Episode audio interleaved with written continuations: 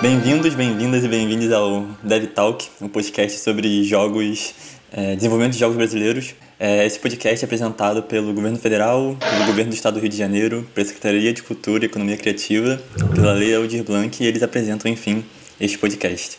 É, hoje aqui comigo temos o Daniel Mori, ele vai se apresentar em breve, o Lucas Pereira e eu, Miguel, fazendo, enfim, a mediação deste talk sobre como aumentar as chances de sucesso do seu jogo. Eu sou o Daniel Mori, sou game designer lá na Fanatee. Esse cara riu, Pereira ri. É porque você é muito bom, você é muito pragmático. Eu sou o Daniel Mori, eu sou game designer e acabou. Tá, como que é a apresentação? Não, tô brincando, não, tô você... brincando, cara, tô brincando, tô só pegando seu pé. Tá certo. Bom, eu só falei a verdade. É, exato, tudo, né? Exato, esse é o ponto. Tá bom. Então ele se apresentou, agora vai você, Lucas. É isso. Caramba, eu tenho que falar, tá bom. Eu sou o Lucas Pereira, eu sou game designer na Fanatee e é isso. Mas é, só lembrar aqui, né, pra galera dar, assinar o canal aí, né? E like, e, comment, subscribe. Eu subscribe, é, exato. E ativar o sininho também, pra quando a gente estiver online, as pessoas lembrarem. É legal, é legal. A galera mal ouviu, você tá fazendo propaganda. Não, não. Primeiro a gente conquista as pessoas e depois a gente pede pra se inscrever. Não, não, jamais. Monetização, a gente vai falar sobre isso. Ai, meu Deus, deve ser por isso que eu nunca fiz dinheiro com o jogo. Troca. Beleza, e eu sou o Miguel, eu só estou aqui no Dev Talk atualmente e medio o servidor e, e esse podcast. Bom, como, enfim, eu já falei, hoje a gente está aqui para falar sobre como aumentar as chances de, do seu jogo ter sucesso, né? Eu acho que a grande questão que, que determina um pouco o sucesso do seu jogo, me corrijam se eu estiver errado, é se ele conseguiu pagar o desenvolvimento dele ou não. É, acho que todos os jogos têm os seus processos interessantíssimos de aprender, experienciar, trabalhar com outras pessoas, mas no final você só pode continuar fazendo isso se você fizer o seu jogo pagar o que você gastou. E idealmente passar isso, né, para que de fato você tenha lucro e possa fazer mais jogos maiores, enfim.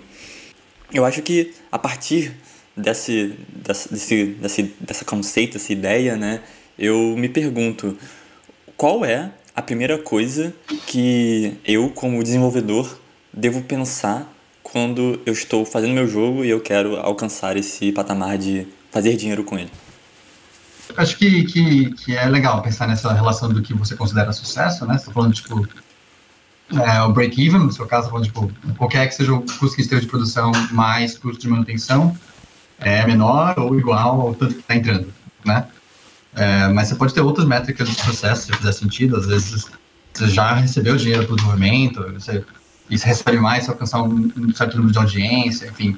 Tem, tem vários, tipo...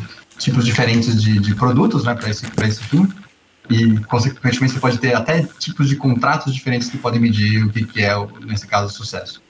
Falando, acho que é uma visão bem indie mesmo, que no final das contas eu consigo ter dinheiro suficiente para continuar fazendo o jogo, né, ou pelo menos um real a mais do que o dinheiro que eu estou para produzir, uh, e sei lá, a gente pode trabalhar com essa métrica, mas acho que é bom manter em mente que às vezes os objetivos são outros, às vezes faz parte de uma campanha de transmídia, qualquer coisa assim, e o produto em si ele nem, nem precisa se pagar para ter sucesso, vamos dizer assim, faz sentido? Justo, justo. É, tá.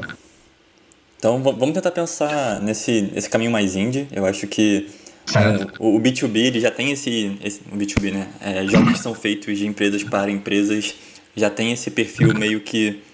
Não, eu não diria garantido, né? Mas eles são pagos antes de serem executados. Então, de certa forma... é um outro modelo de negócio. Pensando no B dois C, nos jogos de empresas para clientes, é, o que, que você acha que vem primeiro? A ideia ou a forma de monetizar essa sua ideia? Engraçado, né? Eu não sei. Eu não, eu não acho que ninguém falou assim, eu tinha uma ideia de monetização fantástica, agora só falta o design, sabe? É estranho isso, né? Não sei se tem esse caminho. Acho que a, a, você pode ter algumas oportunidades interessantes, entender o mercado de um certo jeito, tentar fazer o design em volta disso, mas acho que é. Me parece bem mais natural... você começar a desenvolver uma ideia de um jogo e não esperar até o final para pensar em como você vai monetizar, né? Acho que é, acho, mas, que, acho que design vem antes, né? Na minha cabeça, design vem antes. Mas, por exemplo, uh, sei lá, eu vou fazer um jogo free-to-play, tá? Sei lá, porque N, N motivos me levaram a achar que um jogo free-to-play vai ser melhor pelo contexto da minha empresa, do meu estúdio, do meu time, enfim, qualquer que seja a questão. Eu já... Eu já entre aspas, né, entre muitas aspas, eu já escolhi um modelo de negócio do meu jogo e eu vou fazer um design que encaixe nisso. Né? Então, de certa forma, você acaba tomando algumas decisões, talvez não conscientes, mas você acaba tomando algumas decisões de modelo de negócio do seu jogo antes de começar o design dele, né? Ou não. Eu não acho que isso seja imperativo, e ainda assim se for uma coisa que é uma gaveta meio grande, né? Os caras falam, ah, vai ser free to play, tem vários modelos de monetização aí dentro, e talvez sim, secretamente se eu tivesse algo como um gênero ou um conjunto de audiência que você acha que faz sentido. Porque isso tipo, ah, vou fazer um hyper casual, e aí você já vem com um pacotinho de é, possibilidades de monetização que você considera que são seguros, né? E vamos lembrar, acho que tem bastante disso que é mais ou menos formulaico, né? Você já viu um monte de... Ah, midcore, puzzle faz de um jeito, hyper casual faz de outro jeito, você pode assumir que se eu copiar esse modelo vai dar certo, o que não tem nada de errado, tá? Você pode fazer um jogo muito parecido com o outro, um modelo de monetização muito parecido mesmo, e ter uma chance bem maior de sucesso, é, que acho que é tão uma boa prática, tá? E considerar que a inovação está nas lacunas aí, né? Você pode inventar e arriscar seu mundo de negócio e de monetização, né? Não tem nada que te peça de fazer isso. Mas o que eu tô querendo dizer é que acho que quando você colocou na sua cabeça fazer um free-to-play, e talvez até mais restrito com isso, um free-to-play, mid-core, não sei o quê, você já assumiu que você vai fazer um pacotinho de... É, de decisões de design ali, né? É, e de monetização é, é. também. Sim, uma expectativa em relação ao público-alvo, uma expectativa em duração de partida, que tipo de atenção que você teria, tudo isso veio nesse pacote quando você toma uma decisão que era mais ou menos, eu vou herdar aqui um modelo de negócio inteiro e talvez fazer uma coisa perto dos gêneros em que eu já vi esse modelo dando certo. Ex- exatamente. Então, sei lá, você pensou em monetização primeiro, eu acho que você trouxe mais coisa primeiro. É porque o que eu queria dizer quando eu perguntei isso foi... É, sempre que eu vou começar a fazer um jogo, eu acho que, enfim, eu ou as pessoas ao meu redor vão começar a fazer um jogo, a gente não debate primeiro quais são as formas que a gente tem de fazer esse jogo dar dinheiro, entende? Primeiro eu penso, G T A brasileiro, depois eu penso, vai ser premium, eu vou talvez fazer, gastar com o quê, entendeu? Então acho que, é, em, em, que em que momento, talvez... Seja melhor que perguntar, em que momento da idealização, da conceituação do jogo eu posso parar e pensar o que, que eu tenho que fazer para esse jogo me, é, pagar o investimento dele, entendeu? E, e principalmente, quais são essas coisas que eu tenho que pensar? Porque eu sinto que eu mal sei o que eu tenho que pensar, entendeu? Se eu escolher premium, o, o que, quais são as decisões que eu preciso tomar para que esse jogo de fato faça dinheiro no final das contas? Não seja só um jogo que eu vou botar na loja, talvez investir no marketing, enfim, a gente botar na loja e torcer para ele dar certo. É, acho, acho que só para guiar um pouco nessa discussão, a gente muito provavelmente não vai falar, óbvio que vai citar, tal, mas a parte de marketing, né, ela, ela faz parte, óbvio, de todo o produto, mas a gente vai falar mais de, de decisões dentro do, pro, do próprio produto, né? Acho que, acho que esse é... é a linha guia do nosso, do, da conversa. Uhum. Legal. Tá. É, mas é legal isso, assim. Acho que, tipo, ninguém...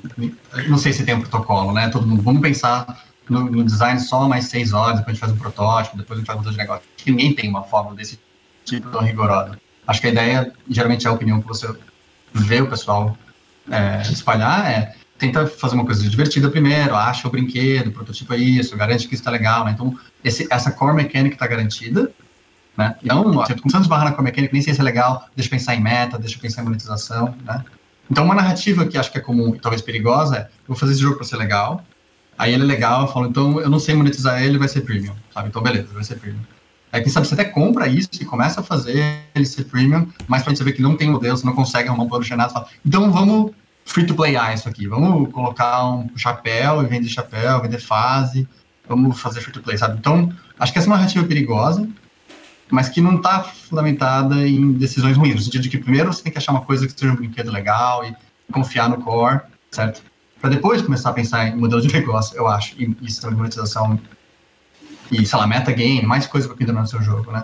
Acho esquisito, de novo, vou repetir, acho esquisito o cara falar assim, eu seguramente vou fazer uma coisa que tenha customizáveis e começar a pensar em core mecânico, né? Porque eu acho que se você fez isso, na verdade, você falou assim, eu vou fazer mid-core, action R P G, não sei o quê, e aí eu vou, agora, eu vou para detalhezinhos do que eu considero que é core mechanics, entende? Acho que secretamente você roubou etapas aí, quando você fala isso. Sério, você não acha que tem umas pessoas que surfam na onda? Por exemplo, subscription, né, no mobile, por exemplo, é o que eu sinto que tem, tem bombado. Todo mundo que vai querer ganhar dinheiro com mobile hoje em dia parece não estar rumando para ad, parece estar rumando para subscription. Então eu sei desde o princípio que a minha ideia vai ter que explorar o subscription. E a partir disso eu crio a ideia do jogo. Não, não, não que eu acho que isso seja o mais comum, ainda mais nesse, nesse cenário indie que a gente está falando. De fato, as pessoas vêm com a ideia primeiro. Mas eu acho que existem pessoas que veem o jogo muito mais como negócio do que como jogo, entendeu? E aí, no fim, elas, não se, elas se importam primeiro com o negócio e depois, de fato, com o jogo. Tudo bem, então, mas mesmo assim, tá, tipo, uh, acho que o que é um spec suficiente de design? A pessoa fala, ah, a gente tá pensando num público dezoito a vinte e quatro, certo? É mobile, a gente vai favorecer iOS, é no Brasil ou Estados Unidos, sabe? Fala uma região mais ou menos assim, né? Isso aí. Uhum. E a gente vai querer favorecer I A P, a gente vai querer favorecer purchase. Na, na verdade, são essas coisas que eu não sei. Você, você falou alguns conceitos aí, né? Algumas, algumas, alguns fatores que eu sinto que poucas não, pessoas... Tudo bem, falam... tudo bem. E, e eu, na verdade, eu queria que você falasse mais sobre eles, né? Quando, quando, eu, quando eu defino, tipo, o subscript, eu não é só definir isso. O que mais eu preciso definir? Ah, tá. Entendeu? O que é essa range de idade? O que ela significa? Okay. Quais são as consequências é, dela? Tá. Eu acho que, que os specs de design, né, tipo, o seu ponto de partida para começar a desenvolver isso pode variar um tanto. Mesmo se a gente pular o B dois B que a gente está tentando fazer, pode acontecer. Você tem um pseudo-acordo lá, com, com a publisher já, já, só que tem que ser V R, tem que usar esse, essa tecnologia específica, por exemplo. Tá, já é uma restrição de design bem grande, que já impacta como você vai querer monetizar isso, sabe? Então, o spec não é sempre o mesmo. Nem sempre você tem claramente qual que é o público-alvo, qual que é a tecnologia que você vai precisar usar e qual que é o seu modelo de monetização, sabe? Às vezes é misturado. Então, o ponto de partida pode variar um tanto, né? né? Uh, Eu vou repetir que eu acho super estranho falar assim, a gente não sabe sobre o que é o jogo, mas vai ser subscription, sabe? E beleza, acho que isso é um desafio de design interessante também, mas é...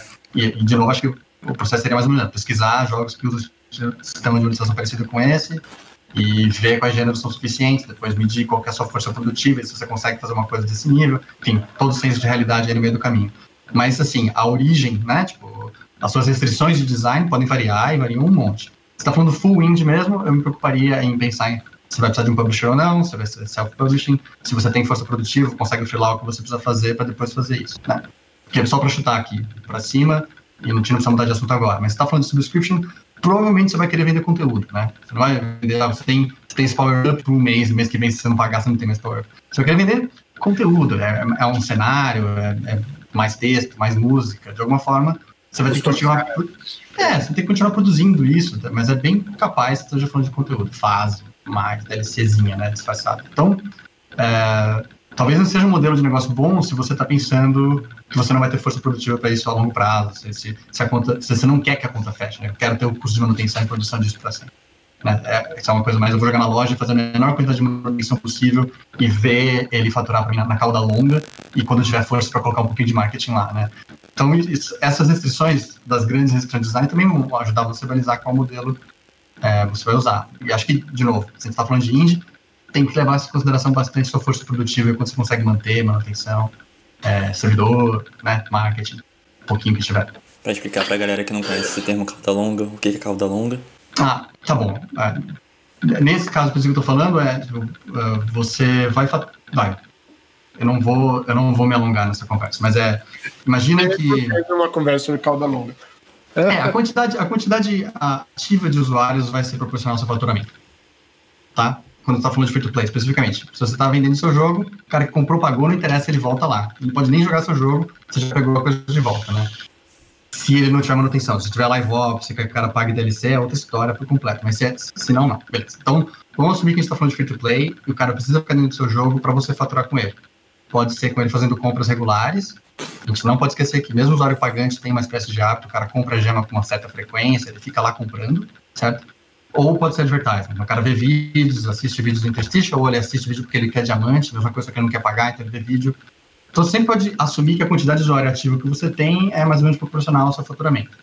E aí todos os outros K P Is importantes estão por trás disso. Eu tenho força de aquisição, pago marketing, eu tenho boas propagandas para fazer muita gente entrar no jogo. Então lá no começo da, da cauda, que ainda não é longa, tem um, um patamar super alto, de zero, um monte de gente lá. E eu quero retenção alta, quer dizer que com o passar do tempo eu quero que as pessoas continuem no jogo por mais tempo. Né? Então quando eu falo a, a, a cauda longa, que é, é só um tempo mais ou menos estatístico, é que você pode ter, calcular bastante em relação a esse começo da vida do usuário, e é bom que você tenha uma noção muito sensata em relação a quanto você vai faturar e quem você consegue manter por, por exemplo, sete dias, que é uma boa métrica comum para você usar. mas que seu jogo, teoricamente, vai continuar faturando e você vai continuar retendo naquela faixinha que vai ficando infinitamente fina. Aquele seu cara super estranho que continua jogando seu jogo por três anos, você nunca fez nada por ele e continua lá, certo? Então, essa cauda longa não pode ser desprezada, né? Porque ela, na verdade, significa um monte de faturamento. E ela vai ser exponencialmente impactada pelo como você lida com sua retenção lá no começo, né? Porque se o cara fica um dia a mais, enfim, o patamar inicial do dia seguinte está mais alto. É só isso, no final das contas. Você está impactando a, a longura da cauda, a altura da cauda longa, né? E aí, idealmente, com vários jogos, essas várias caudas longas fazem, enfim, eu ter um faturamento ok sozinho, sem, sem, ter, que, sem ter muito trabalho, né? Ou é. Sem ter nenhum trabalho. E nem sempre você tem, de novo, se você não encostar em marketing, mesmo assim você não tem muito controle sobre isso, né? Se seu jogo tem uma temática de Halloween, talvez você veja picos durante outubro. Ah, a loja vai lá e coloca em destaque por algum motivo. Tá? Ah, por, desenvolvedores brasileiros, seu jogo aparece lá um pouquinho, você vai ter um pico. Então, todas essas coisas que vão subir, vão fazer pequenos calombos, um youtuber vai lá e comenta, sabe, sobre o seu jogo. É, você, vão, vão impactar, né, a entrada de gente no, no seu jogo e tudo mais. E se, se você fizer marketing zero, né, você não se preocupar nada com isso. Se você tem um portfólio grande e não quer fazer esse malabarismo de continuar acionando e trazendo usuários novos, trazendo usuários antigos, que é super importante também, né, você mexer no seu jogo e tentar trazer pessoas que já, você já sabe que consegue acertar, né. Então, ter esse esforço inteiro de manter uma comunidade ativa, quem sabe features sociais do ano anterior. É, então, tipo, esse tipo de coisa para você manter essa comunidade ativa e viva e, e gente entrando organicamente no seu jogo e tudo mais. A ideia é que, provavelmente, depois do lançamento, o faturamento que você vai ter a longo prazo é proporcional a essa medida de cauda longa aí. Então, você pode assumir que esse valor é diferente dependendo do gênero também.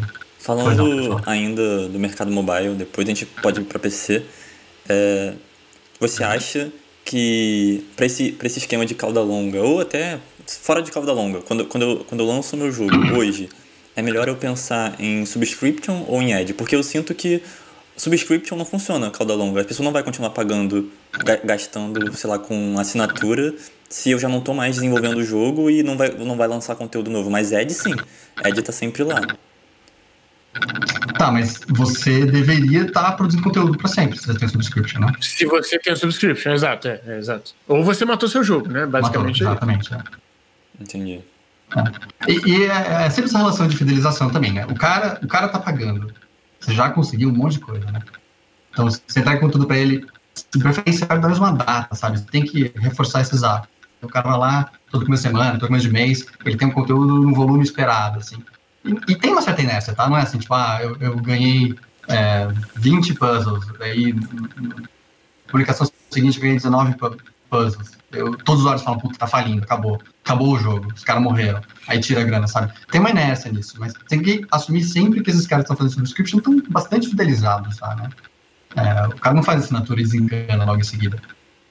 Hum. Tem um asterisco aí que é o free trial, né? Então, tem bastante free trial, você tem que levar em consideração que os números de assinantes nem sempre são assinantes pagantes, né? Eles podem estar em free trial. Perguntando um pouco mais, a gente está falando sobre tentar inov- deixar o jogo divertido e a partir desse jogo divertido você começar a, a pensar em como você vai monetizá-lo.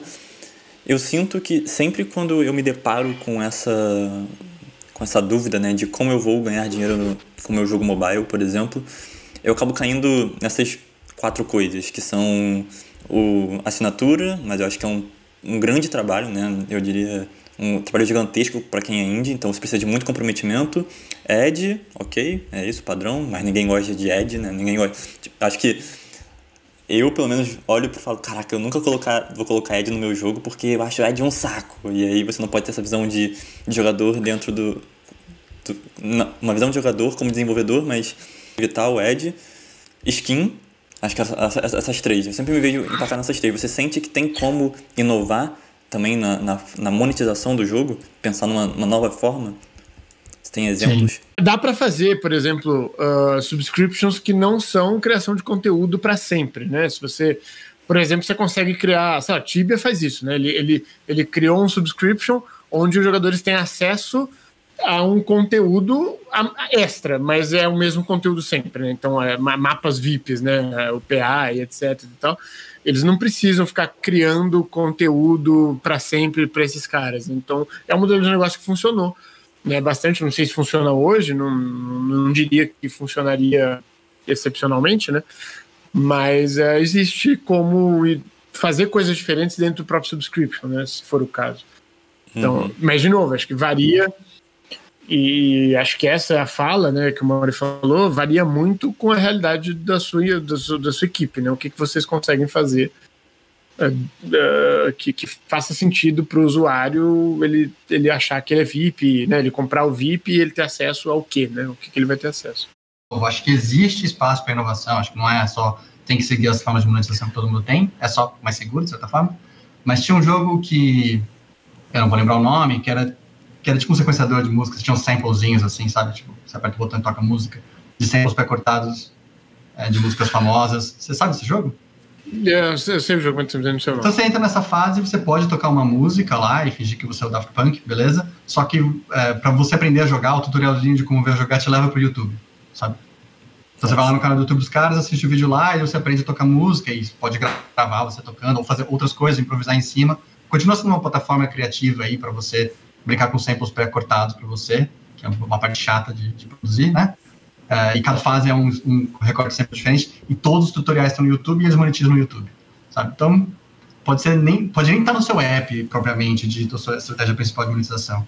É, eu, eu acho que uh, só um, um adendo, né? A, a ideia vir primeiro numa timeline, eu imagino que as duas coisas elas andam bem juntas, né? Mesmo assim, acho que é, você perde muita força no design ou você tem que começar a dar muita volta ou é, é, fazer uns remendos, exato, é, para para começar a atender um tipo de monetização específica do jogo, né? Então você faz um jogo, sei lá, não vou nem conseguir dizer um exemplo aqui, porque tudo que eu pensei agora se encaixa, mas você faz um jogo e aí de repente fala, pô, vou free to play, e aí você fala, tá, o que, que eu vou fazer as pessoas, in-app, né, eu quero com in-app, o que, que eu vou fazer com in-app para as pessoas comprarem no meu jogo, sabe?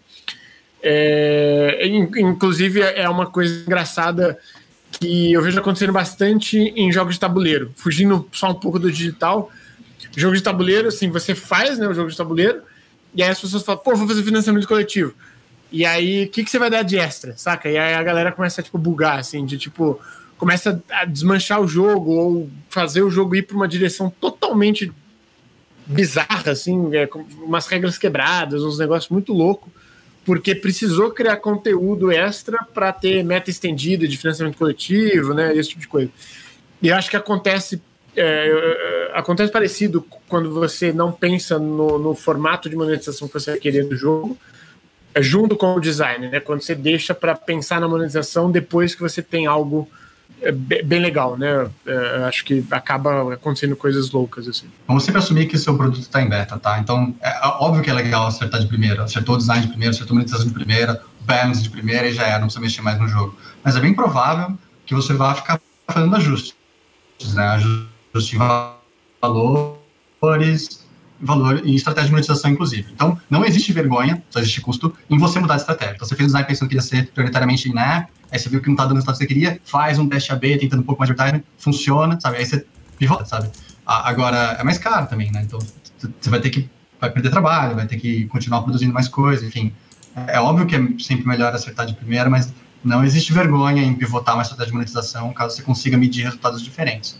É só mais caro, né? Então, é, quanto antes você souber e conseguir juntar bem, articular bem é, seu design com seu modelo de monetização, melhor, né? Mas é, tem que assumir que, que não tem problema nenhum em precisar ajustar. É até bom que você faça testes exploratórios, né? Às vezes, às vezes a comunidade, o público do seu jogo vai mudando com o tempo e, quem sabe, o seu design original já não é mais tão efetivo quanto você imaginava, né? Então, acho que não existe, não existe problema nenhum em ficar tentando pequenas variações aí dentro, né? Uh, dito isso, é bem claro, você, você tá com, ter confiança no design, né? Então você não fez um design que, ah, sei lá, pode ser customizáveis, ou, ou power-ups, ou, sei lá, substituir algumas fases, vamos fazer tudo, sabe, e, e não resolver isso bem. Tem que estar tá tudo bem coeso, né? Você tem que confiar sim, sim. na sua proposta lá e, e tentar acertar uma, pelo menos, né? Então, eu, eu acabo tendo muita dúvida nisso, nesse, como eu faço, quais são os métodos, né, as, enfim... os guias, eu não sei qual é o melhor nome, mas os métodos que eu tenho, as coisas que eu tenho que pensar para pensar pro, pro design e para esse produto, né, para essa venda andarem de mão, de mão dada, eu não pensar eles como caixinhas diferentes. No público, eu acho. Então, você tem que ter uma noção muito intuitiva do público que você está trabalhando. Então, e vamos assumir que tá, vai, é seu primeiro jogo, alguma coisa assim. É, você não tem dados para falar o que, que seus jogadores vão fazer. Uhum. Você tem só a sua intuição mesmo, e você mostrou para alguns amigos. Você não pode, né? Acho difícil você ter confiança de falar assim, o João gasta, disse para mim gastar quinze reais em cosméticos, então bora, sabe? Então, é, a, até é um momento interessante esse na etapa de design, né? Você tem uma intuição de como é esse público, e você vai produzindo o jogo pensando nesse público, tanto interesse, mecânica, como poder aquisitivo, enfim, todo o resto, né, relacionado à monetização, hábitos, acima de tudo, né? Então, você cria um modelo para esse cara, e você especula que é esse cara que está acertando, mas você só vai saber depois de você publicar, você vai pegando dados, sabe? É, é meio distante isso. Então, uh, ponto um, quem sabe esse não é o seu primeiro jogo, você tem dados de outros jogos para usar, ou você tem alguém com uma experiência de mercado que consegue dar input muito significativo, né? Você já trabalhou com esse público antes, em outros projetos, qualquer coisa do tipo, mas fundamentalmente você precisa ter uma noção intuitiva mesmo, de, e se der, matemática, de que tipo de pessoa você está acertando, tanto para o design quanto para a monetização, né? E aí, outra etapa importante, que acho que não é negligenciável, e eu não sei se isso é um discurso índio bom, mas se preparem para medir tudo que confirma a sua hipótese. Então, eu acho que esse cara é esse cara, ele joga esse tanto, ele tem essa idade, ele joga de noite, esse tanto, sabe? Enche seu aplicativo das métricas que confirmam ou refutam essa hipótese, porque você vai precisar saber. Se você está acertando esses caras, você errou o público e vai ter que pivotar lá durante o soft launch, enfim, logo na vida, né? Uh, então, vamos supor que deu tudo certo, você acertou de primeira, os dados estão confirmando que as pessoas são aquelas pessoas mesmo, e seu design está alinhado com o que você esperava. Você vai ver esses números sendo consistentes, e qualquer desvio em relação a isso quer dizer que você está fazendo balance já, está ótimo, sabe? Você está só refinando para isso ser mais acertado, assim, né? Você acha que a gente consegue, Mas, usar, uh, que a gente consegue usar um jogo de exemplo para tentar ilustrar essas coisas? É, vamos, vamos falar de grandes pacotes de gêneros, assim, né? Que eu acho que talvez faça mais sentido, assim. Uh, você tem um comportamento diferente do usuário que joga um puzzle, né? Tipo um puzzle match tree, assim, né?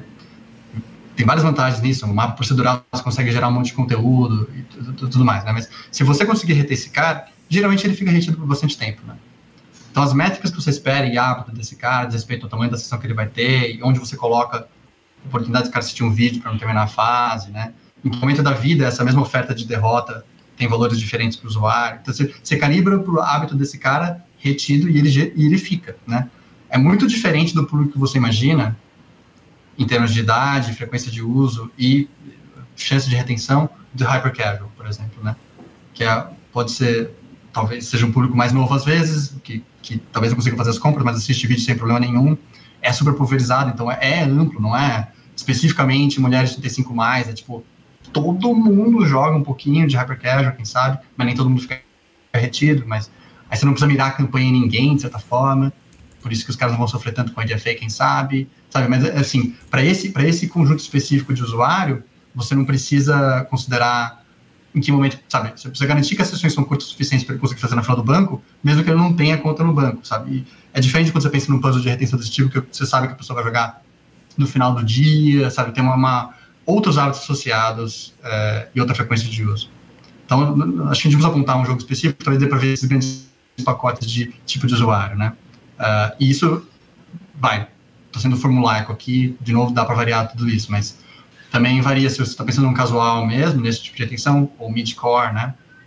Que tipo de mecânica que, que são as mecânicas com as quais você pode apoiar mais monetização, né? Então, al- alguns jogos vão ter uma estratégia em que a monetização vai acontecer em cima das mecânicas core, né? Então, é, é, é você gasta dinheiro para usar o power-up, enquanto outros jogos, talvez com caráter mid-core, usam estratégias para monetizar no meta-jogo. Eu quero acelerar um baú que vai abrir, eu quero comprar uma roupa customizável, eu quero, sabe, tá fora do core, assim.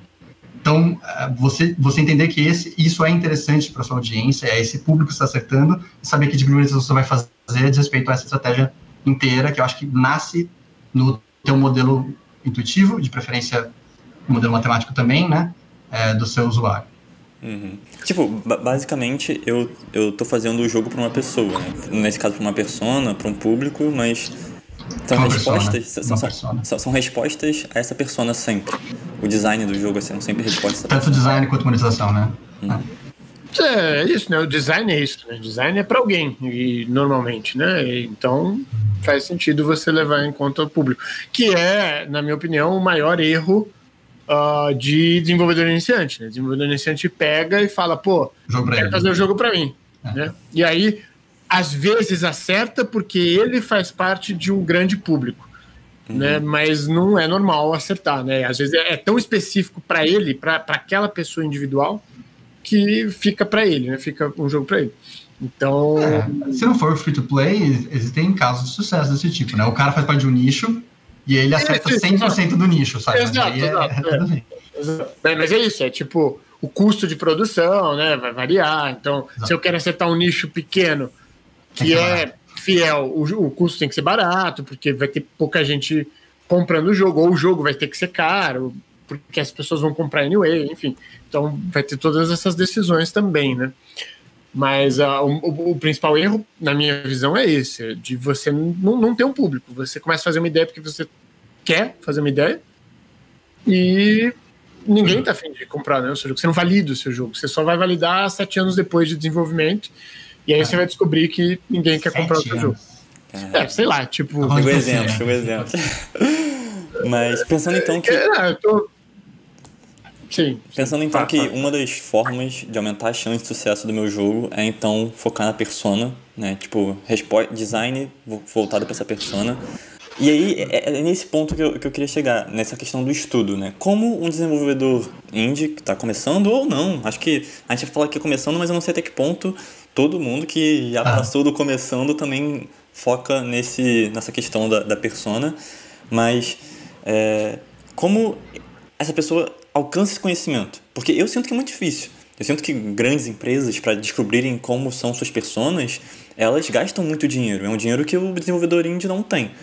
E esse, esse, já que ele não tem esse dinheiro para investir em descobrir como é essa persona, em o que, que o consumidor dele quer, não seria melhor ele fazer de fato para si, porque ele é esse... esse talvez esse nicho, esse público, ele se conhece ah. muito, ele sabe o que ele quer e, consequentemente, o que as pessoas parecidas com ele também querem?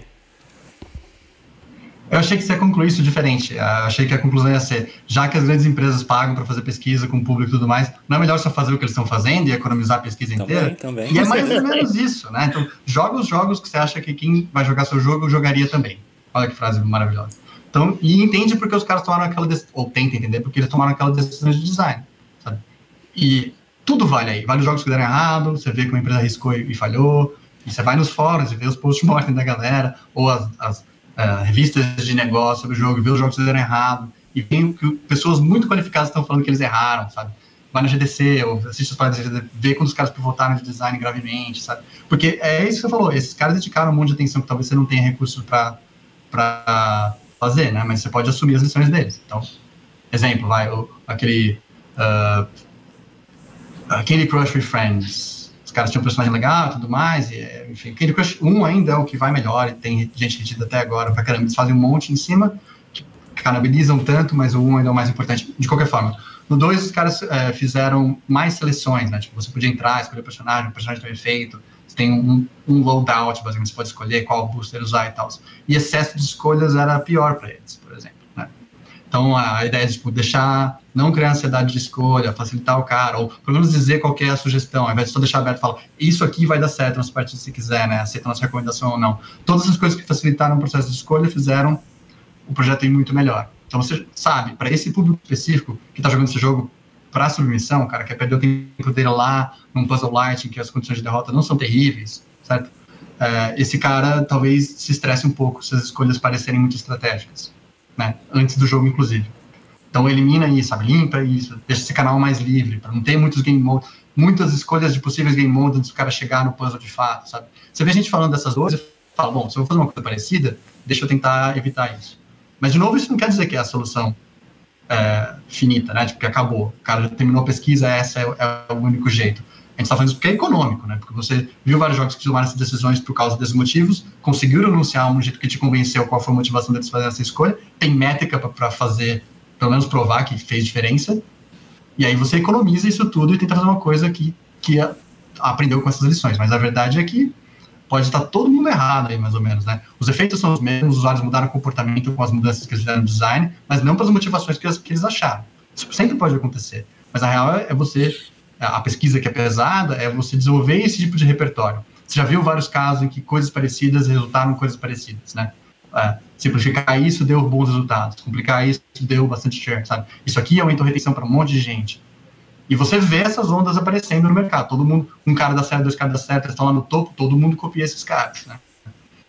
Então, essa, essa seria a jogada segura. Eu, só voltar, eu achei que a sua conclusão ia para essa direção. Aproveitar a pesquisa dos outros, estuda a própria, e aí faz aí meio, né? Ah, ao invés do, já que os caras têm muito dinheiro para pagar pesquisa, eu vou fazer a única pesquisa que eu consigo fazer em profundidade, uhum, que é a minha mesmo, né? Uhum. Do meu próprio, do público que eu sou. É, isso é, inclusive, do ponto de vista de design, um problema, né? O ideal é você conseguir cedo pensar como se você não fosse você como jogador, né? É justamente você ter a cabeça aberta o suficiente para assumir que comportamentos que você jamais faria são facilmente é, reforçados e tudo mais, né? Que, que é um preconceito esquisito, mas fala, eu já eu não ia comprar esse negócio. Só um idiota compra esse negócio. Você está perdendo, provavelmente, uma oportunidade de entender uma coisa importante de design quando você fala isso, né? Então, é isso. Tipo, você tem que conseguir modelar um pouco o comportamento das pessoas e respeitar esse modelo e ter, depois, de novo, se cercar de analytics para ver se esse modelo existe e confirmar isso, né? Em relação a perfil e estudo, tem, esse, tem alguns estudos que a gente tem acesso, né? Então tem, por exemplo, a Quantic Foundry, né, fez um, um estudo bem legal, né? Tem grande motivação de jogadores, que você já entende um pouco uh, o, o que, que motiva os jogadores a jogarem, né? E aí você consegue tomar decisões de design baseado nisso. Então, ah, se eu quero pegar um público que gosta de competir, né, joga pela competição, eu vou ter que ter ranking, né? Eu vou ter que ter comparação de, de ranking entre jogadores, eu vou ter que fazer um duelo direto, combate, né, nesse sentido. Então, uh, você vai tomando decisões baseado nesses...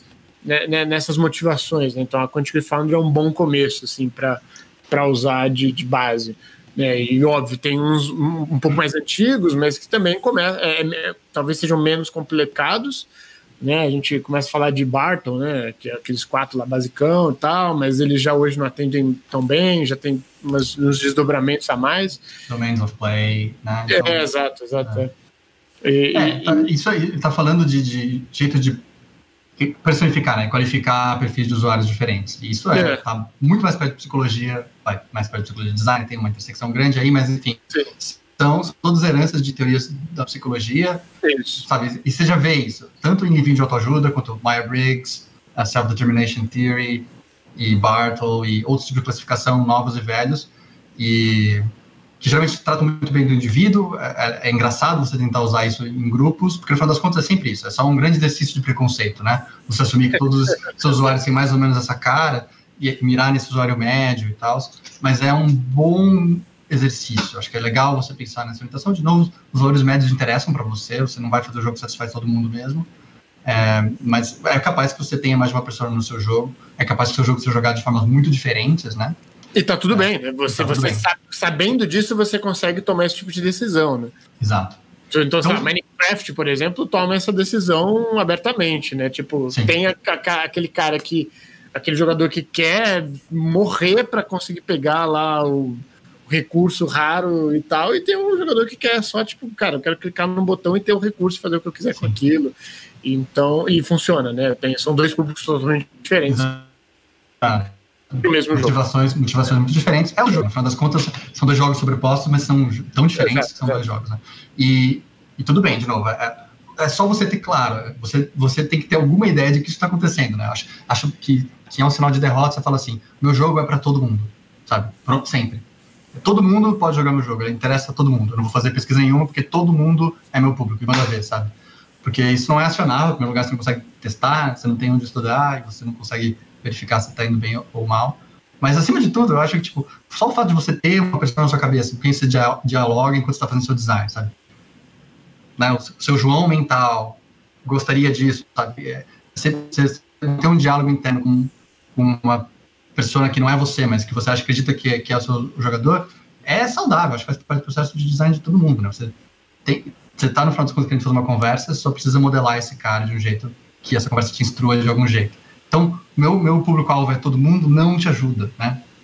E pra gente tá errado também. Então, o Foundry você pode pagar para ter uma pesquisa específica sua, você pode fazer o teste, ele te dá recomendações sobre jogos, por exemplo, que você gostaria, e ele é bastante biased para P C, tá? Você vai achar pouca coisa mobile lá, na verdade. O quanto o, o P C muda nessa, nessa questão? Porque P C, enfim, Steam, é, Premium, Free-to-Play, quais são as dinâmicas que mudam quando a gente vai para o P C e o que, que a gente pode adicionar aí de, dessas dicas para aumentar a chance? Por enquanto a gente tem essa questão do design persona, o que mais a gente poderia falar? É, uma questão que é muito óbvia, né, é, que muda a plataforma e o design acaba mudando, seguindo um pouco isso, é o que o Mauro falou de, de hábito, né? Então você tem é, o celular, eu, eu jogando no celular, eu acesso o celular em qualquer momento, qualquer hora, né, qualquer, qualquer hora do dia. O, o, quando eu vou para P C, console e, e coisas que talvez o Switch consiga quebrar um pouco essa barreira, mas é, você tem, são, são, são ambientes estáticos, né? Eu só jogo quando eu estiver na minha sala, né? Eu só jogo quando eu estiver em algum lugar. Então você tem algumas decisões de design que você já não consegue, é, você não consegue alcançar, por exemplo, sei lá, que nem no mobile, né? Fazer um push notification para a pessoa no console ali, ó, entra agora no seu console para você pegar um, sei lá, um gift, né? Não existe esse tipo de monetização, não existe esse tipo de engajamento. Então, por conta desse tipo de coisa, já muda totalmente o, o, o tipo de jogador mesmo, né? O tipo de hábito que o jogador vai ter lá. Além disso, é, é, você vai para um, pra um, pra um cenário total, quase assim, é, substancialmente premium, né? Que Por, por causa desses motivos, inclusive, né? Como você não tem acesso a várias vezes, o jogador lá acessando de pouquinho em pouquinho todo dia, você não, talvez você não consiga fazer esse tipo de, de, é, de monetização via ads, né? Esse, esse tipo de coisa. E aí muda totalmente o, o, o modelo de negócio do jogo, né? E como é que eu, eu lido com essa informação de, por exemplo, o meu jogo é premium e eu sei que ele não vai vender um milhão de cópias no primeiro dia, então vamos supor que eu passei um tempo investindo, enfim, o meu tempo, né, e teoricamente investindo nele, e eu preciso pagar esse investimento, né? Como eu posso me preparar, não só para o jogo me dar dinheiro, e talvez isso seja totalmente utópico, tá? É por isso que eu tô trazendo aqui, para vocês me ajudarem, é, como é que eu consigo me preparar para não ganhar o dinheiro, não contar com o dinheiro só no dia um do lançamento dele, do, de um jogo premium, mas também tentar ganhar esse dinheiro enquanto estou desenvolvendo, ou enfim, depois que eu desenvolver, né? Quais são essas estratégias que eu posso ter? A gente combinou que a gente não ia falar de marketing, mas isso é, seria importante aí, né? Talvez você garantir que você tem um lançamento forte, já ter criado comunidade antes, já ter essa gestão de comunidade inteira, você consegue, é, com o auxílio de um publisher, por exemplo, os números que esse cara vai te prometer estão mais ou menos seguros, sabe? Tipo, o cara não vai errar muito, assim, sabe?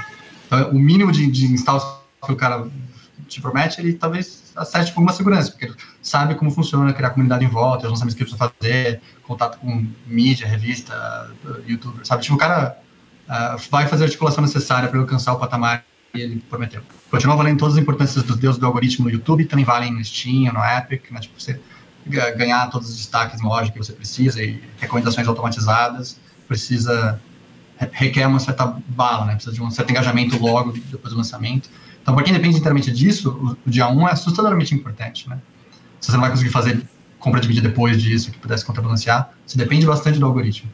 Então, você depende, talvez, bastante de um publisher. E aí a gente tem a, a dobradinha, né? Então, a, a ideia de que seu jogo já deu sinais suficientes de crescimento para o publisher pagar uma versão dois para você, sabe? Então, quer dizer, na verdade, não teve o... o o break-even ainda, né? Mas o cara já consegue acreditar que essa é uma propriedade intelectual e o seu time é produtivo o suficiente para fazer um outro jogo. Talvez você consiga o investimento antes dele ter se pagado, entende? É, acho que, uhum. é, só que eu acho que são cenários difíceis, né? Mas tipo, você conseguir uma publisher já é meio difícil, e conseguir uma publisher que investe dinheiro no seu jogo antes dele lançar é mais difícil ainda, certo?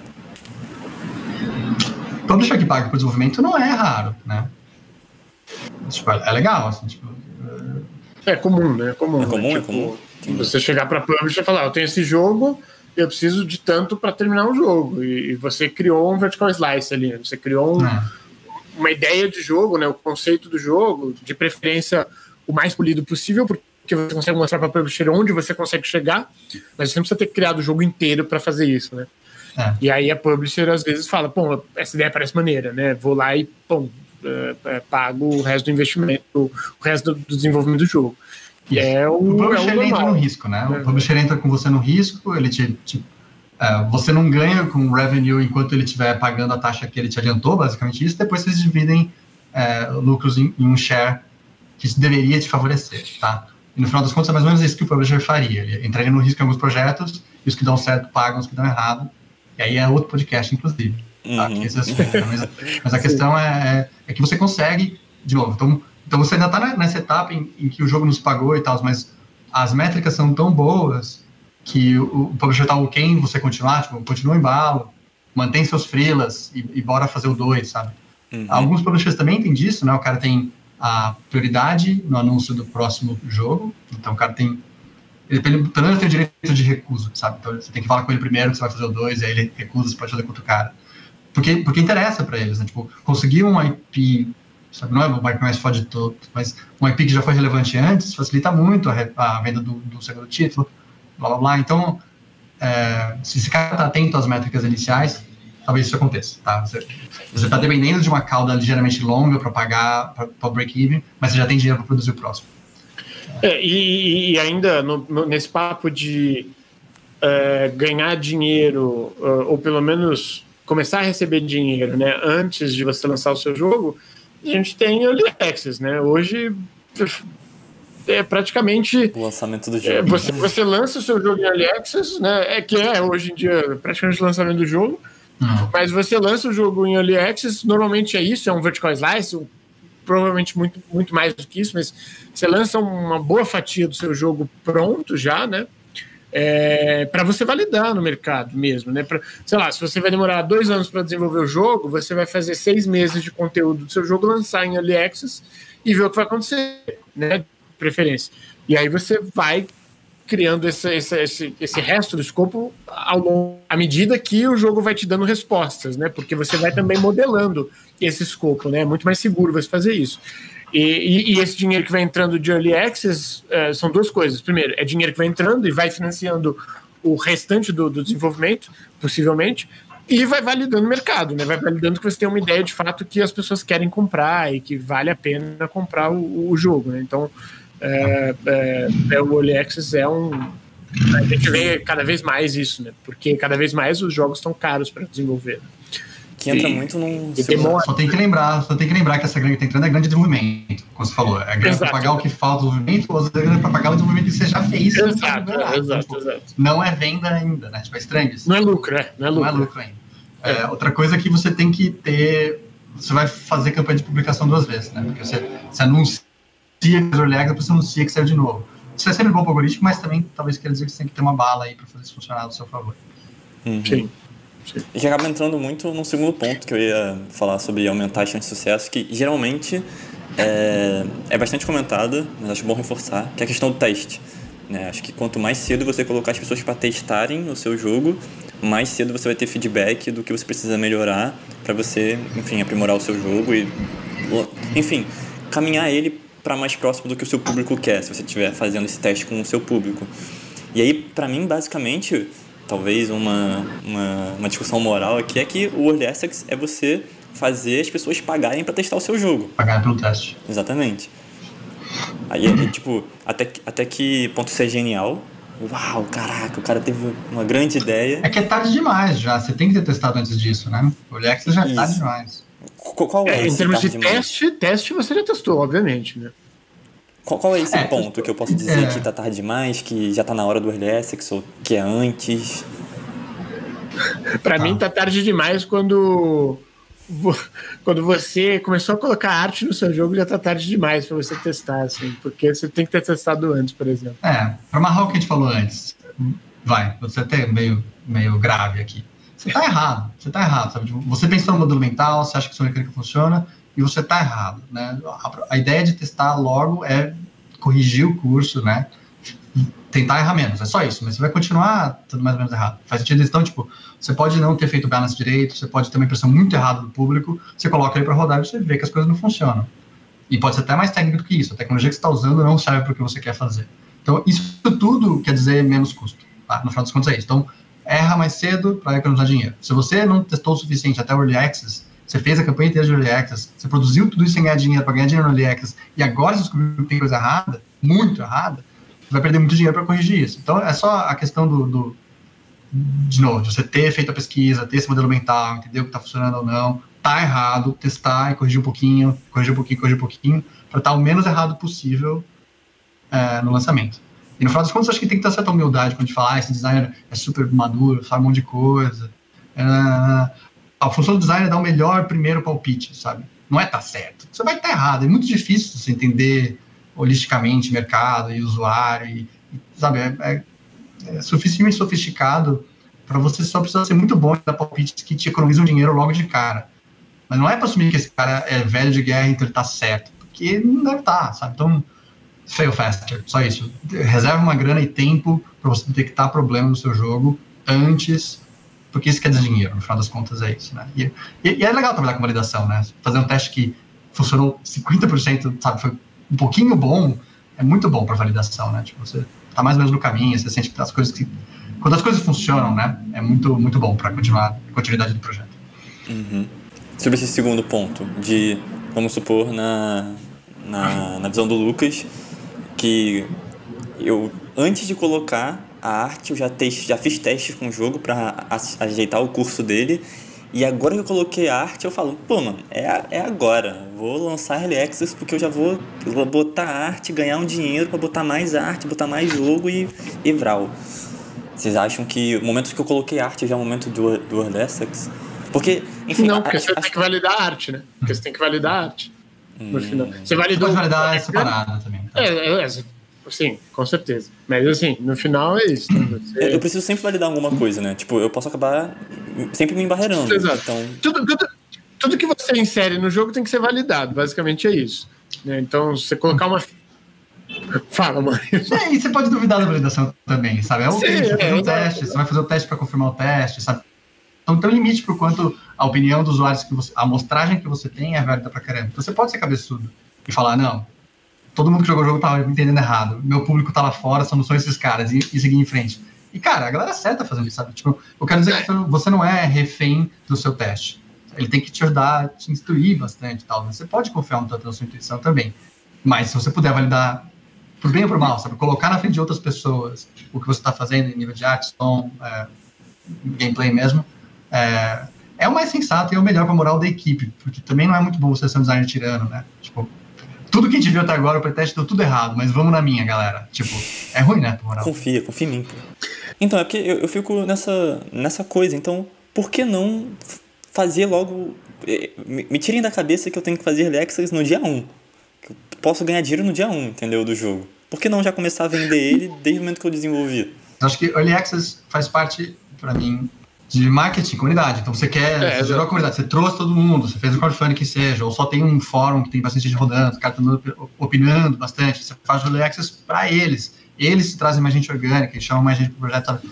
Mas você tem que lembrar que são dois lançamentos, tipo, por isso é muito estranho falar assim, não tem ninguém me seguindo, eu, eu, só sou eu no Twitter, eu vou lá e falo, lancei o jogo no Steam, em early access, vai galera, sabe? Acho que é, é parte do movimento de gestão de comunidade, você fazer um early access decente para depois fazer o lançamento de novo depois, né? Esses caras são seus evangelistas, né? E você tá mais ou menos cuidando deles ali durante o desenvolvimento, né? E recebendo feedback super instruído e tal, mas acho que essa é a maior validade do, do Early Access. Porque no final das contas, você tá oferecendo um demo ainda, né? Se tudo der certo. Tem outro ponto que eu, eu sinto que, que também pesa muito, que é o hype. Né? Eu acho que quando você... Quando você lança o seu jogo, em Early Access que seja, você, tam- você tem essa questão do marketing, né, da criação de hype para o Early Access, mas todo mundo que compra o seu jogo no, no Early Access, se você quer que a pessoa jogue de novo quando ele lançar, eu sinto que esse relançamento ele é prejudicial e às vezes a pessoa comprou faz tanto tempo o seu jogo, você não trabalhou muito bem essa comunidade ou esse marketing, que a pessoa... já não vai jogar mais o seu jogo, entendeu? Eu, eu, eu já comprei vários. Bem, é, né? e não, mas já comprou, né? Não tem problema, não tem problema. Mas já comprou, né? Essa visão é de mercado. Como assim? E, e tipo, a importância... não, mas, é, mas é isso, sabe? O cara tá no seu buff, jogou seu jogo, adorou o jogo, é o seu maior fã. O cara vai comprar e vai falar pra todo mundo. Sai do buff agora. Tipo, a missão cumprida. Esse cara vai comprar, não se preocupa. Sabe? É, você tem pouco tempo para competir no mercado de atenção inteiro. Esse cara já pagou pela sua atenção, sabe? Já pagou pelo jogo. Seria ótimo se ele fosse ativo na comunidade, ajudasse a trazer gente, ficasse moderando o seu Discord. Seria ótimo. mas quem sabe não é esse cara. Ele já se pagou e quem sabe a missão dele aqui nesse projeto já acabou, sabe? Você vai ter outras pessoas da comunidade, se tudo der certo, que vão estar lá te suportando na hora do lançamento dois, né? Entendi. Uh, e ele jogou seu jogo, tá? Ele pagou, ele sabia o que ele tava pagando. Não é tão terrível assim. Você tava escrito que era Early Access. Meu coração de mãe não, não deixa. Espera-se, espera-se. Eu quero. Espera-se. É, mas é isso, cara. É isso. É. É, o que é interessante, talvez, a gente falar um pouco também, é essa tendência que, que enfim, já tem alguns anos, né? É uma coisa extremamente nova, que jogos premium fazem agora, né? Battle Pass, Season Pass, monetizam ali dentro o conteúdo, né? Que é uma forma nova de por D L C ali dentro num, num sistema de assinatura e tal. Né? Até jogos que não são online. É, com tudo que a gente tem falado, eu sinto que no final sempre acaba rumando pro online e o desenvolvedor indie que tá começando ou que começou há pouco tempo não tem condição de fazer um jogo online, entendeu? E aí as, condi- as formas de ganhar dinheiro estão ficando meio limitadas. Se eu sou desenvolvedor indie, tenho que pagar contas e eu tenho que fazer premium, não pode fazer online... P C. Acho que parte da estratégia de qualquer que seja a monetização que você vai fazer indie, não precisa nem ser online, mas você quer fazer monetização com conteúdo, sabe? Por exemplo. Então dá um passo atrás. Conheça a sua força produtiva. Acho que é isso, sabe? Então você, você tem uma galera, seu acesso, seu irmão, que faz parte da sua empresa, é um cara que desenha um monte super rápido. Quem sabe monetiza com cosméticos, sabe? Cria esse tipo de conteúdo que é, que é o conteúdo que é barato para você produzir em escala e alta qualidade, sabe? É, enfim. No final, se a gente for fazer um wrap-up, né? É isso, é público e a, a capacidade de, de desenvolvimento da sua equipe, né? Porque é. Não adianta você falar, falar que quer fazer uma parada e você não sabe fazer, sei lá, um cubandando. Então, não, não, não vai dar certo nunca. Você querer fazer o G T A e nunca ter feito um, um boneco andando e socando os personagens, sabe? É, é isso, assim. Ah, então, um caso mais perto de casa. É mais fácil você fazer conteúdo infinito para um jogo que tem mapa procedural, né? Um match tree, assim. Você vai lá e desenha dezesseis cubos de cores diferentes e já tem o material que você precisa para fazer infinitos puzzles. Do que, por exemplo, o Polyshape ou o Cody Cross. O Polyshape é aquele, aquele jogo que você tinha que alinhar a geometria para formar uma figura específica. Isso é puzzle a puzzle handmade, sabe? Um jogo de palavras é puzzle a puzzle handmade, sabe? Então, tipo, esses caras escalam mal. Você fala assim, a gente vai garantir que vai ter conteúdo para sempre, você tem que ter alguém fazendo conteúdo para sempre. Versus procedural, que você não precisa tanto. Então, isso, isso é a estratégia tipo, do, que, do que você pode monetizar, né? Uh, agora, não, a gente consegue desenhar um monte, a gente consegue fazer customizáveis. Faz isso, faz uma espécie de colecionável no seu jogo, se isso fizer sentido para o seu design, fazer sentido para a sua audiência, né? E, de novo, a gente tem esses padrões, né? Tipo, acho que foi dois mil e dezenove, setenta e oito por cento dos jogos casuais tinham, tinham colecionáveis, sabe? Deu certo para alguém, todo mundo plugou um colecionável lá e funciona, porque, tipo... Não, impacta, não tem impacto mecânico, né? Só cosmético ali, quem sabe. Tipo, você não precisa rebalancear seu jogo inteiro para ter isso. Então, e, e isso é uma coisa que está dentro do seu alcance de produção, pode fazer um monte de sentido você produzir isso, né? É, eu estava pensando aqui, na verdade, enquanto você falava sobre essa questão dos, com- dos cosméticos, isso acaba sendo replicável para várias outras áreas, né? Diver- na verdade, várias outras formas, porque... Se eu tenho na minha equipe um artista que produz muito rápido, né? Se a minha equipe é, é sou eu, artista que produz muito rápido, não necessariamente você precisa vender só o jogo, certo? Eu posso vender é, a arte desse jogo em, na Asset Store da Unity, certo? Tipo, eu posso vender coisas prontas do meu jogo que eu pro, pro, programei para ele na Asset Store da Unity ou em qualquer outro lugar que faça esse tipo de venda. São essas pequenas partes do jogo que às vezes a gente acha que não são... que são para esse jogo, né, que não são replicáveis ou que não são vendíveis, monetizáveis, enfim, não vou saber a palavra agora, uhum. Mas que a gente, a gente não percebe, né? Sei lá, eu fiz um jogo... Alguém vai se interessar por isso, é. Alguém vai se interessar por isso e vai, vai comprar lá na Unity Asset Store para usar no jogo, para usar no estudo, para usar, enfim, onde for. Seja. Então, sim, sim. Porque, no final das contas, eu tô vendendo o meu jogo, enquanto, vendendo partes do meu jogo enquanto eu produzo ele, certo? Tipo... Fiz aqui uma mecânica de navegação, porque eu adoro jogo de pirata e quero fazer um jogo de navegação. Self-Thieves é nóis. É, pô, vou vender a, a mecânica de navegação. E aí, tô vendendo o meu jogo, tá ligado? Tô vendendo a mecânica do, do meu jogo de navegação para diversas pessoas. Né? É, o que, o que você tem que tomar cuidado, né? Nesse aspecto, eu acho que, de certa forma, você tá certo, né? Acho que é um pensamento legal. O que você tem que tomar cuidado, principalmente, assim, é, a gente tá falando de indies, né? Mas... se você tem um sistema que é único, né, que é o diferencial do seu jogo, se você colocar isso para venda na Unity Asset Store, daqui a pouco não vai ser mais o único, né? Daqui a pouco esse já não vai ser mais o diferencial do seu jogo. Então você tem que tomar cuidado, né? Tipo, ah, sei lá, fiz um jogo puta artístico foda, é bonito pra caralho, e esse é o diferencial do meu jogo, vou pôr esses assets pra vender na Unity. Né? Daqui a pouco aparecem três, quatro, se bobear até antes do seu, porque você faz um output bom de arte, mas não faz um output bom, sei lá, de programação. Então você demora pra fazer programação. E alguém que manja programar, mas não manja de arte, vai pegar tudo pronto que você já fez, vai programar rápido pra caramba, e... E acaba, enfim, né, eu, eu não acho que é um ponto mega de preocupação, tá? Mas você tem que tomar cuidado também com o que você vende ali na Asset Store, né? Durante o processo de desenvolvimento do seu jogo. Sim. E tem o risco de desviar por completo. A gente começa a falar de transmídia e, tipo, o cara, sabe, você, você joga sobre culinária, você vende livro de receita e fica famoso por causa disso. Ou uma história que já é mais comum pra gente, né? O cara game dev começa a fazer o jogo dele, faz um devlog legalzinho, tipo, começa a fazer o YouTube, vira youtuber, nunca publica o jogo, sabe? O cara fica sempre um cara de tutoriais, assim, e cinquenta milhões de subscribers e não publica o jogo. Quer dizer, tipo, pode ser que você mude de carreira aí, ao invés de publicar seu jogo. Se você tá pensando nas coisas tangenciais, você pode uh, monetizar em cima, né? Exatamente. Então, sei lá, começa a fazer um Dev Talk, né? E, enfim, nunca publica. É, cara, sai aporte do Estado, esse tipo de coisa. Nem publica nada. Exato. Bom, eu vou passar para as perguntas do público agora, beleza? Primeira pergunta do Thiago C W B. É, na opinião de vocês, o que é melhor vir primeiro? Protótipo ou plano de monetização, levando em conta o público e tudo mais? Ou não tem fórmula? Ou criar os ambos, ou criar ambos ao mesmo tempo seria uma opção? Acho que eu vou falar um pouco disso, mas se quiserem frisar. Eu, eu sou parcial, eu vou levar às vezes. Eu acho que o protótipo vem antes, você fez o protótipo pensando no seu público, você faz uma monetização pensando no seu público. Então, o protótipo você tem que garantir ele melhor e o resto vem depois, eu acho. Mas, de novo, você trabalhando para outra pessoa, às vezes seu spec vem torto. Você tem que usar esse headset e vai ter que vender conteúdo D L C depois, salas diferentes, música, sabe? É. Então, às vezes, o, o produto vem com algumas restrições para vocês, você vai ter que trabalhar com elas e às vezes isso é pesadamente modelo de monetização. É, então, sei lá. Depende de que tipo de designer você é. Se o jogo é seu, você está fazendo o que você quer, uh, avalia o que você consegue produzir. Então, ah, eu, eu, a gente não consegue produzir arte. A gente vai pagar por todo o asset que tiver, sabe?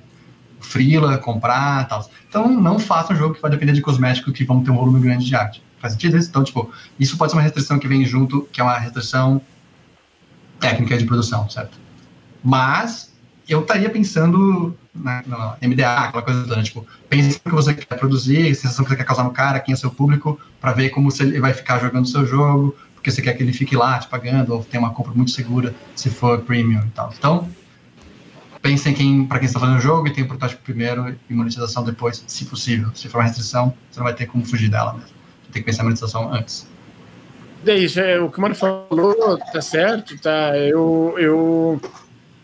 Acho que se você não tem um jogo legal, interessante o suficiente, as pessoas já não vão querer comprar, independente do seu modelo de monetização, né? Então, uh, acho que faz sentido o, o, o protótipo vir antes, né? Você pensar no jogo e conseguir executar uma ideia, né? Para você pensar na monetização. Mas também não, não, uh, não machuca você tentar casar, né? Os dois ao mesmo tempo, porque você vai fazendo um jogo que funciona com o modelo de monetização que você consegue atender e já fica casado, não fica com remenda e tal, velho. É. Fica menos custoso para você fazer essas mudanças depois, né? Esse tipo de... Beleza, tenta não errar. Né? Isso, essa é uma boa recomendação sempre, né? Então, tipo, faça design, tenta soltar uma modelo de monetização.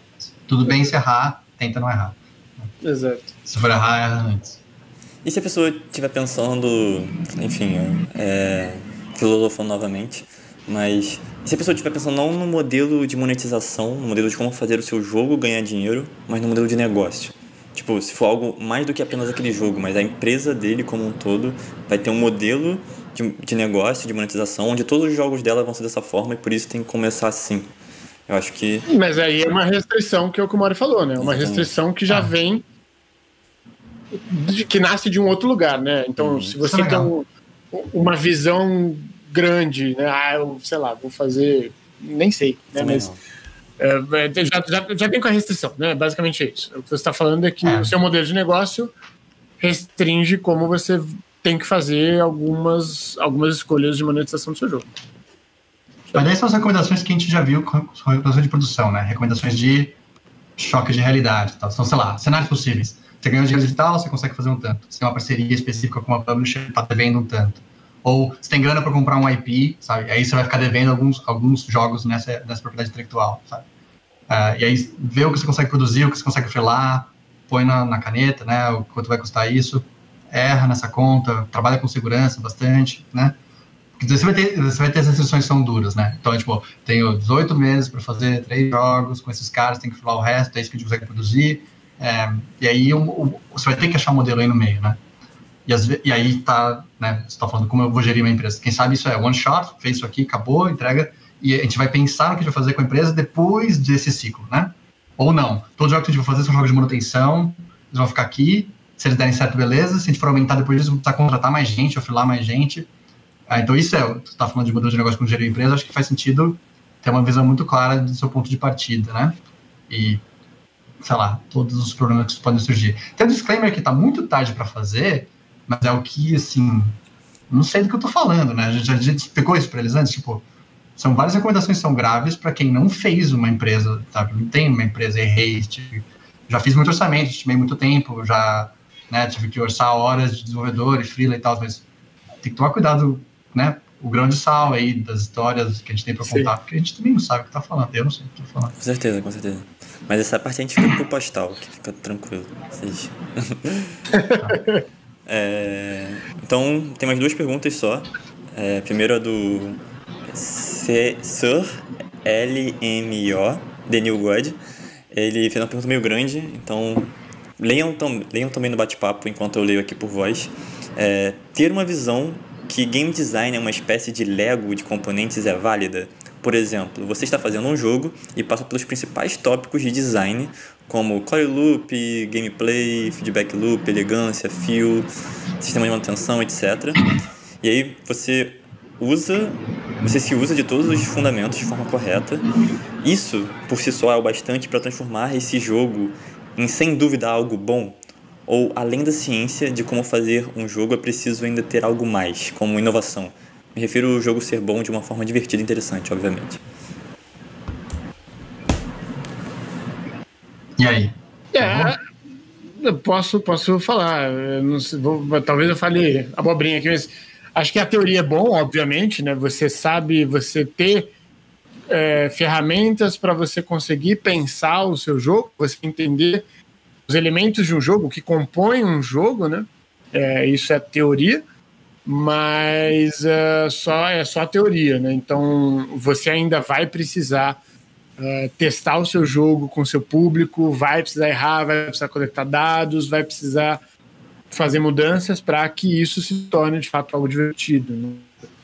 É, a, a teoria... Ela é, ela é legal para design, mas a, a, a principal teoria de design, né, que você vai ver um monte de gente falando, é faça jogos, né? E você aprende fazendo jogo, então não é na teoria, sabe, que você vai aprender a fazer jogo. É, e acho que isso é o principal ponto do design, sabe? É você entender o que, fun- que realmente funciona e o que realmente não funciona, né? E vai ter que testar de qualquer jeito. É. Vai. Melhor primeiro palpite, aquele meu argumento de que a sua função é dar o melhor palpite, tá ok, que você vai errar algumas coisas e arcar com os custos disso. Mas tem uma máxima aí, as três coisas que são importantes na hora do balance, que acho que valem para game design no geral, né? Então, você balancearia uma feature, um jogo, criaria uma, uma, criaria uma mecânica nova com base em um, intuição. Então, você acha que isso é legal ou não, você acha que entende o público, você acha que, que esse valor para essa economia funciona ou não, certo? Uh, dois, modelo matemático. Então, você tem uma simulação, ou você já tem um analytics que está te dando dado no real e tal, você consegue olhar e projetar isso e estimar um pouco uma, como seria uma alteração em algum desses valores. E três, playtest, né? De fato, tá lá, bem próximo da experiência de jogo e tentar captar mais qualitativamente o que está acontecendo com o cara, ou fazer uma pesquisa com o seu usuário. Então, isso acontece tanto em pré-produção quanto em pós, né? Então, é bem amplo aqui. É, você pegar um valor, uma, uma, uma opinião mesmo de como aquelas mecânicas que você fez estão afetando o seu usuário. É, no seu cinto de utilidades de, de designer, você vai se apoiar mais em uma delas do que em outras, né? Você pode ser um cara que tem muita facilidade em matemática e estatística, ou uma boa intuição e conhece muito bem mercado e mecânica diferente, um, um arsenal grande, repertório grande de mecânicas, mas playtest é lei, né? Por isso a gente fala testa, testa logo e tal, porque tá na, mais próximo da experiência de jogo, que é o, a coisa mais separada que você pode ter, né? Vamos sempre lembrar, você tá lá fazendo regras, um livro de regras, mas o que você quer fazer é os seus olhos sentir coisas, tá super longe, né? Então a forma mais fácil de, de abreviar isso e, e diminuir essa distância é estar lá na hora que o cara tá jogando, coletar informação em primeira mão. Então dessas três, playtest é lei, né? Uh, então essa parte da pergunta. A outra parte é se, se ter só, quem sabe, esses esse três muito afiados, né? Então você tem experiência de mercado suficiente para ter uma boa intuição, sabe fazer análise de dados e simulação e consegue, tem recursos e acesso ao seu público-alvo para fazer pesquisa e playtest com alguma frequência. Isso só garante o seu sucesso se precisa de inovação. Eu vou ser cruel aqui. Você não precisa de inovação para fazer dinheiro, tá? Acho que a gente tem inúmeros exemplos disso. É, é, eu acho que, que de novo, acho que isso nunca é uma premissa de jogo, né? Assim como não é uma premissa de vídeo. Ah, a gente vai fazer um vídeo viral, a gente vai fazer um jogo super inovador. A inovação acontece nas lacunas, né? Então, você pegou algum modelo, estudou uma, um pouco de coisa, fez um twist interessante e, na verdade, isso é outro gênero inteiro, sabe? Acho que acontece muito mais sutilmente do que faz parecer, né? Tipo, se você for comparar um designer numa entrevista de emprego, um cara que tem esses três patamares super bem estabelecidos, sabe? Consegue... já provou que ele tem intuição, sabe trabalhar com dados, e sabe conduzir playtest e consegue fazer uma análise boa disso. E um cara que falou que é muito inovador, sabe? E tem um exemplo inovador, ele fez um jogo super maluco, assim. Eu vou contratar esse cara a fazer parte do corpo do time de desenvolvedores e designers. Essa é uma contratação mais arriscada, entende? A menos que esse cara prove que ele tem do resto também, que não foi um, um tiro no escuro de sorte, ele fez uma ideia maluca e deu certo. Essa é uma contratação bem mais arriscada. Eu confio mais no cara que tem o feijão com arroz redondinho. É isso. Justiça. Feijão com arroz redondo. Espero que tenha respondido, Denil God. É, e agora, para finalizar, eu vou chamar o Pedro Savino, desenvolvedor do Super Mombo, quase, desenvolvedor Fala brasileiro, aí. Inclusive. Fazer a pergunta dele por nós. Ah, eu tô vindo com uma... Não é uma pergunta, não, mas é um questionamento aqui que eu sempre tenho, é o seguinte. É, cada, eu acho que cada tipo de jogo tem um modelo de negócio completamente distinto, né? A gente pode falar, tipo, ah, modelo free-to-play, mas modelo free-to-play, se você fizer um hyper-casual, é, esse modelo é completamente diferente. Você produz o jogo em uma semana, está sempre produzindo, ou então tem empresas que ficam é, tendo input de pessoas que produzem pequenos jogos e a empresa só valida aquele, aquele, aquele produto. Ou então você faz um, um jogo que é uma produção de quatro, seis meses, então vai investir mais dinheiro, o modelo de negócio é um pouco diferente do hyper casual. Aí você tem um modelo free, premium, que talvez vá, vá lançar para múltiplas plataformas, o custo de desenvolvimento vai ser maior, porque vai levar um ano, um ano e meio, dois anos. Então, assim, a gente tem várias formas de abordar, né, essa, essa forma de modelar o teu negócio, né? E para a galera, geralmente, que está fazendo premium, geralmente os jogos, eles duram, tem um tempo de duração maior, né? Então, você tem mais investimento e, e é um processo de, tipo, que ele... ele o retorno não está diretamente nos números do jogo, e sim no produto como, é, como um todo, né? Tipo, se você tem um free-to-play, você coloca no mercado, testa os números, você pode muito bem, melhorando esses números, adquirir o usuário. Mas no premium ele é um pouco diferente. Então, a gente tem duas formas, talvez, ou mais, assim, mas duas principais formas de se abordar um, um jogo premium que vai ser produzido, é, tipo, em um ano, dois anos. É você ou identifica uma necessidade de mercado, né? É, ou então você tenta é, ver um, prever algum tipo de tendência e produz. Tipo, a gente teve aí na pandemia aquele jogo é, dos bonequinhos redondos lá que sai correndo. Não, nem alguma... Fall Among Us foi... Fall Guys. Fall Guys, Fall Guys. O Among Us foi, tipo assim, uma casualidade, mas eu acho que o Fall Guys foi um pouco mais, tipo, análise... Ou, não sei se foi cagada, mas foi um pouco de, tipo assim, uma tendência. A tendência vai ser, pô, pandemia, a tendência a galera vai estar em casa, acho que o pessoal vai estar distante um do outro, vai querer ficar próximo, e eles acertaram, talvez, na tendência. Então, como é que você vê essa questão de, tipo, análise de tendências para produção de jogos? Como é que você... O que, que você entende sobre isso? Como é que você vê... É, projeta, um, vamos supor, tem que fazer um projeto hoje é, para a empresa e, a, e esse projeto tem que durar seis meses a um ano. Você tem que projetar um pouco o mercado para frente. Você não pode pensar, ah, vou fazer um jogo que já está fazendo sucesso. Não, provavelmente daqui a um ano a galera já está enjoada daquele, daquele, jogo, daquele tipo de jogo e tal. Então o ideal é tentar identificar, né, algum tipo de tendência para você minimizar seus riscos. Então o que, que você tem para falar sobre isso?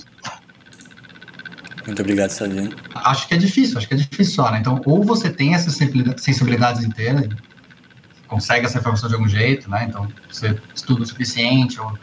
Bom, acho que a sua pergunta já, já tem um caráter de que você estuda o suficiente, então você tipo, já, já acompanha o suficiente para entender algumas tendências dessas, ou se você não consegue, mas você consegue produzir rápido, segue alguém, né? Então, é, dá para ver essas, essas agulhas andando lentamente, e se você for rápido o suficiente, você consegue uma coisa leve, que chega não muito tarde na onda da tendência, né? Então, é, agora, agora medir isso, né? Antecipar com segurança uma pandemia é raro, né? Então, acho que tem um fator de sorte grande aí nos jogos.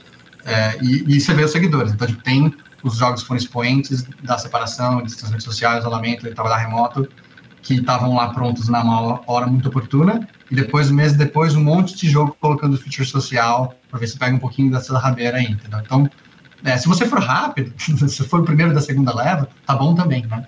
Então, tem, tem um pouco disso de, de é, saber responder a tendências que você não conseguiu antecipar, mas com agilidade suficiente, de certa forma.